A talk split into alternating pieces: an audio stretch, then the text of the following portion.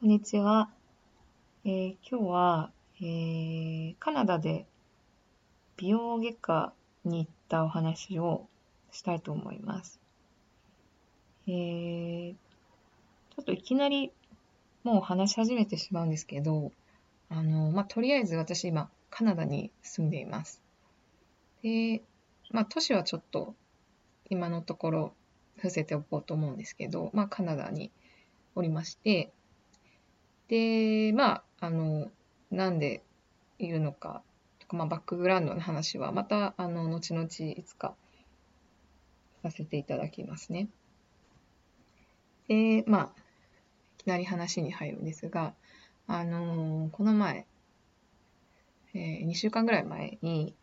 あの、ボトックスを受けてきたんですね。眉間に。はい。あの、で、まあ、最後に、あの何回か日本にいるときは受けたことがあって、手術後。で、まあ、韓国でも1回、2回ぐらい受けたことがあったんですけど、まあ、何かとこちらの生活が、あの、もう忙しかったり、なんかいろいろともうそれどころじゃないんですよね。なので、ちょっとずっと、あの、しばらく、もう2年以上、最後に打った時から数えて、あの、ボトックス打ってなかったんですけど、あの、この、打ってきました。で、でその時に、あのーまあ、あの、予約をしていきますよね。あの、眉間に、のボトックスでということで予約をして、まあ、行きました。その、美容外科にね。で、まあ、今、あの、パンデミック中なので、あの、マスク当然してるんですが、で、まあ、診察台に寝るように言われまして、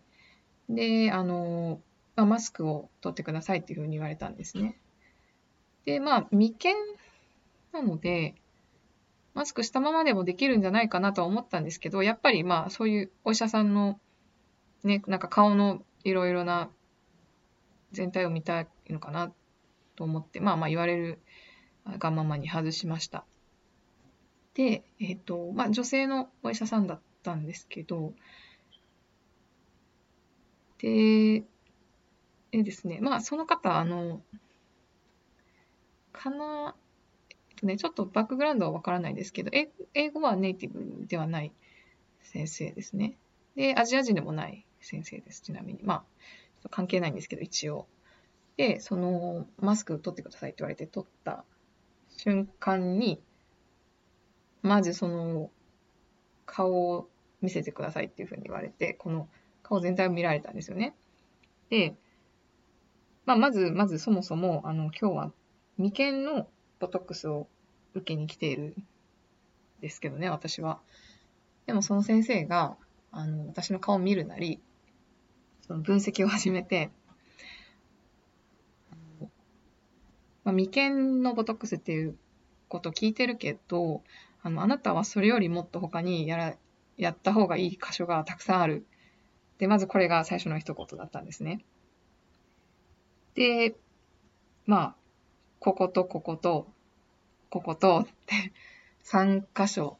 指摘をされまして、で、そのあなたが今やりたいっていう施術よりも私、その医者、美容外科の医者として、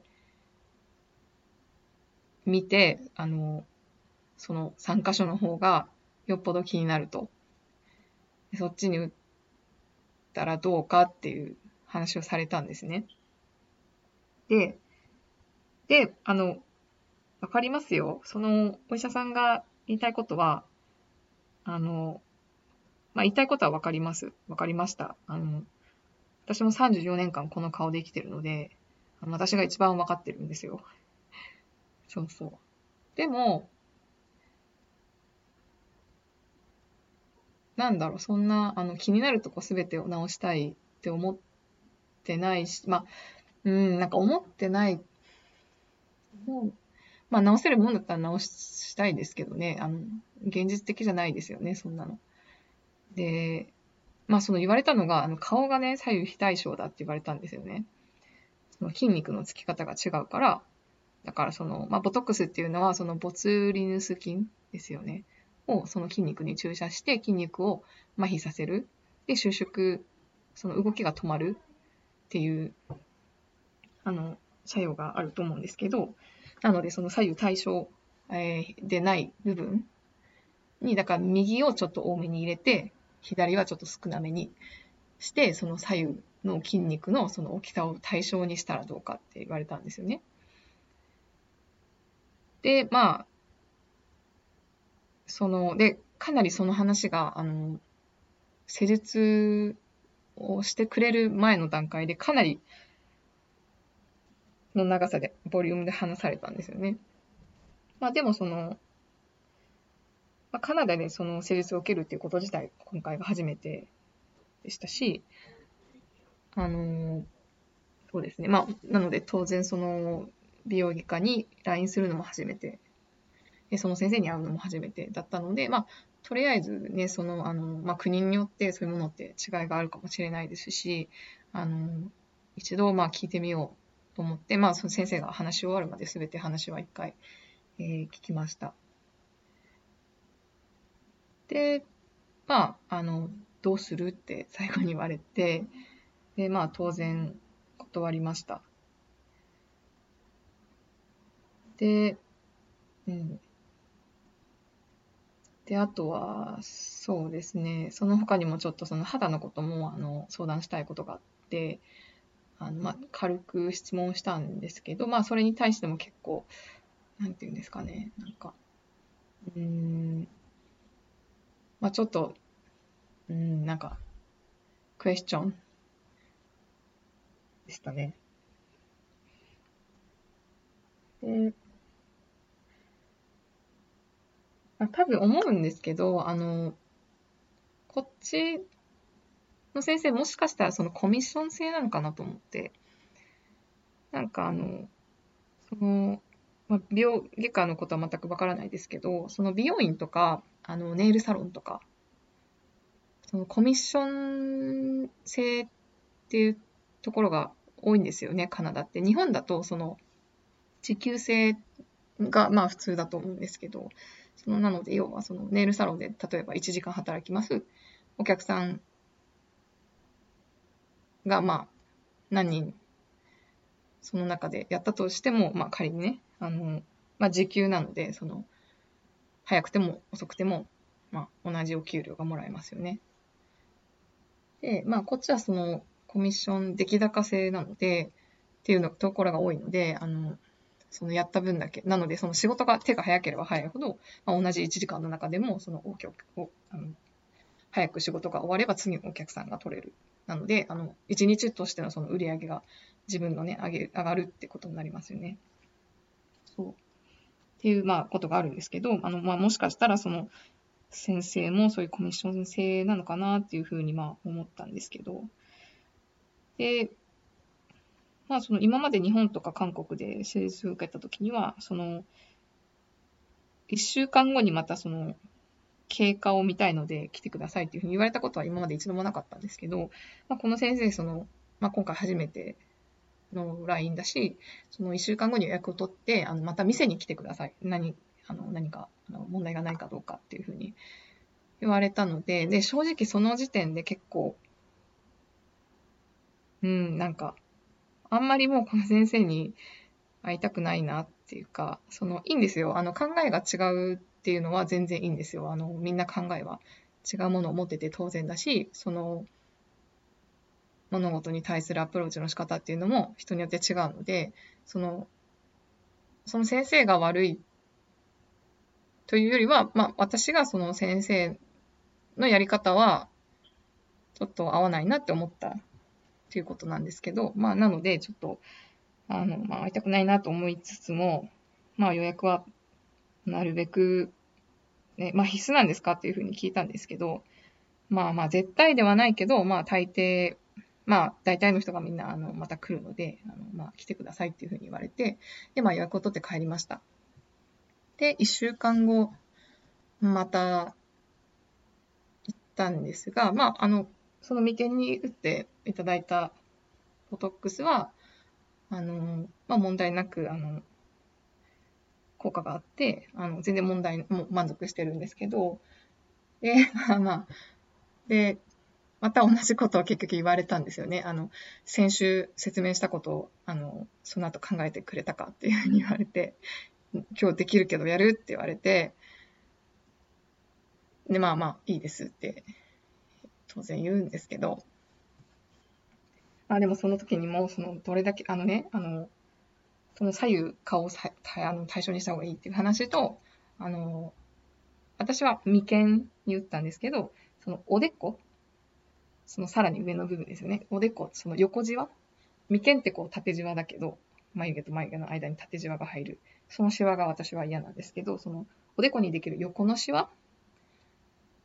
で、その表情を作ってくださいって言われるんですよね。眉毛をこう上げて、ぐっと、わざとね。で、その時に、その、どれぐらいのその、筋肉の、なんて言うんだろう、その、筋肉が寄るかみたいなのをちょっと見せてくれって言われて、見せたんですけど、なんかそのあなたの年齢で、これだけのその筋肉の寄り方があるのは、ちょっとその、老化が進んでるみたいなことを言うんですよね。で、すごい、まあその2回目行った時も、すごい結構プッシュされたんですけど、まあ私は、あ、もう大丈夫ですって言って、あの、ありがとうございましたって言って帰りました、2回目も。で、まあこの先、同じ先生にお世話になることはもうないかなっていうふうに思ってます。で、まあ、で、これで、あの、何が言いたかったかっていうと、その、まあ、言われた時はちょっと本当に結構感情が高ぶってて、もうすごい、もう嫌だなっていう気持ちでいっぱいだったんですけど、あの、これでなんか気づいたことがありまして、で、あの、私今34歳なんですけど、ちなみにね、はい、あの、34歳です。で、で結構ね、10代その人生半分以上、本当に、まあ今でもだけど、そのコンプレックスが、容姿に対するコンプレックスが、めちゃくちゃある人生だったんですよね。本当にもう、幼稚園ぐらいの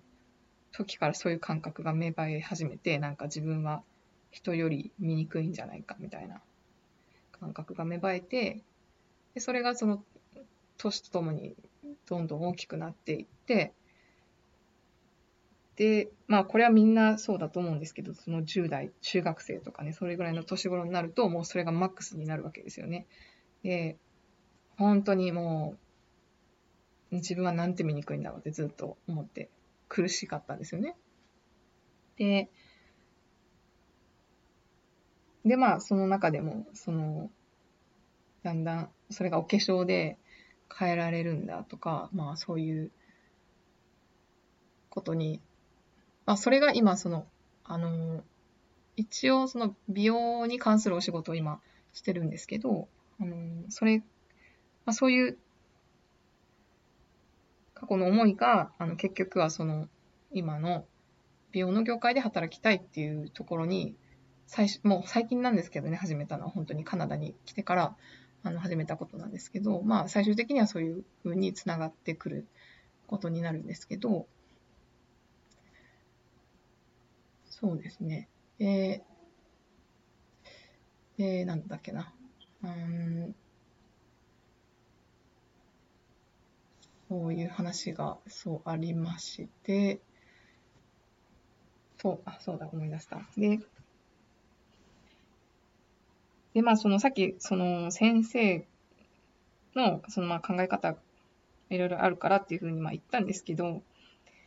でもやっぱり思ったのが、その、まあ自分もね、一応その美容の業界に片足を入れてる人間として思うのは、そのなんか、な何が美しいかってその人それぞれ違うものだし、その、なんだろう、その美容外科に行くぐらいなんだから、その美容外科に行くような人っていうのは、まあ、ある意味で、ある程度その美意識を高く持ってる人ですよね。良くも悪くも。で、で、もちろん、で、私はいいんですよ。私はもう、あの、いろいろと乗り越えたんですよ。精神的に乗り越えたので、その人に何て言われようと、いいんですよ。あの、そんな自分は本当に美しいとかね、思ってないんですけど別にいいんですよ。もう満足してるんです、自分の見た目に。受け入れたんですよ。その、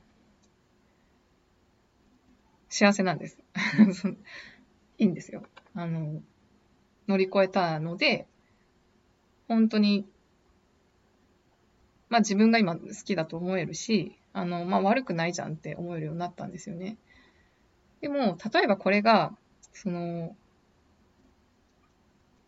15年前の、とか20年前の私みたいに、そのコンプレックスをものすごく抱えて乗り越えてる途中の人だったらどうだろうって思った時に、絶対その、そういう、ましてやそのお医者さんですよ。病外科で働くお医者さんに、あ、今日はここを治したいですって来た患者さんがね、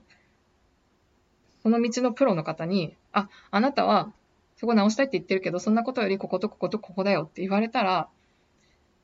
絶対に、あ、そうなんだ、私は全然思っているより見にくかったなって思っちゃうと思うんですよ。だし、まあ、傷つくと思うんですよ、単純にね。で、もっと、ね、トラウマになってしまうかもしれないし、私はその、その美容って本当にもうその、いろんな形があるじゃないですか。美しいっていうのは本当にいろんな形があるから、そのなんか、一つの基準、これが美しいっていう何か一つがあって、そこに自分をこう、押し込めていくんじゃなくて、別にそのままでもいいけど、その中で私がここは気になるから直したいっていうことだと思うんですよ。だからその、うん、なんて美容に関わるお仕事をされてる方が、その、あなたはここがダメですよ。ここが直、ここを直した方がいいですよって言ってはいけないと思ったんですよね。うん。まあ、ましてやそれが10代とかの子だったら、本当にそれって、すごく影響のある言葉だと思うんですよ。そう。なんで、まあそう。私は、その、もう十分大人なので、大人っていうか、まあ年齢は関係ないですけど、その精神的にそういう部分を乗り越えたので、まあ言われても、まあ平気というか、まあその言われた直後はね、もちろんなんか嫌な気分でしたけど、その、全然ダメ、大丈夫なんですけどね。そう。で、まあ、たとえそれが100歩譲って、あのー、先生がね、その、さっき言ってた、本当にコミッションで、あの、お金を稼ぎたいっていうだけのために、例えばですけど、言ってると。したとしても、本当にその、直した方がいいって思ってなかったとして、お金を作りたいと思っているから、あの、行ってきたとしてもですよ。でも、そういう、あの、その、精神、人のね、そういう精神、弱い部分を、あの、うまく利用してお金を稼ぐっていうのも、すごく、その美容業界にいる人がそういうことをしないでほしいんですよね、私は。なんか、その美容の仕事って、その、別に何か病気を治したりとかするわけでもないですし、そのね、何か、その学校みたいに大切なことを教えて、教えたりとか、なんか、ないですよ。あの、言ったら、なくても、まあ、成り立つ仕事ですけど、そのなくてもね、みんな死なないじゃないですか。だからまあ言ったらそのカナダでも、その、そのパンデミック中に、まあ最初にその、ロックダウンになった時にね、あの、閉められるのがその美容業界ですよね。なくても命にか、あの、食べ物がなかったら死んじゃうけど、美容はなくても死なないじゃないですか。だから、まあ、そういう扱いなんですけど、でも、まあまあ、それはわかる。それは全然いいんですけどね。あの、わかってるから。あの、そう。でも、その、うん、なんか、希望、人に希望を与えられるお仕事だと思ってるんですよね。その、もう自分が一番その分かってるんですよ。あの、10代の時に、もうなんて自分は見にくいんだろうって、悶々と、もうあの苦しかった時に、あの、お化粧を 覚えた時の、あの一筋の光、希望の光、あ、なんか、こういうものによって変えられることができるんだっていうだからそれの、まあ、手助けをするポジションかなっていうふうに思ってるんですよね。そう。なので、まあ、まあ、だいぶ違いますけど、その一応ね、同じその美容っていう、まあ、同じくくりの中にいる人間として、あの、今回のその先生の発言は、うん、なんか悲しいなと思ったし、その、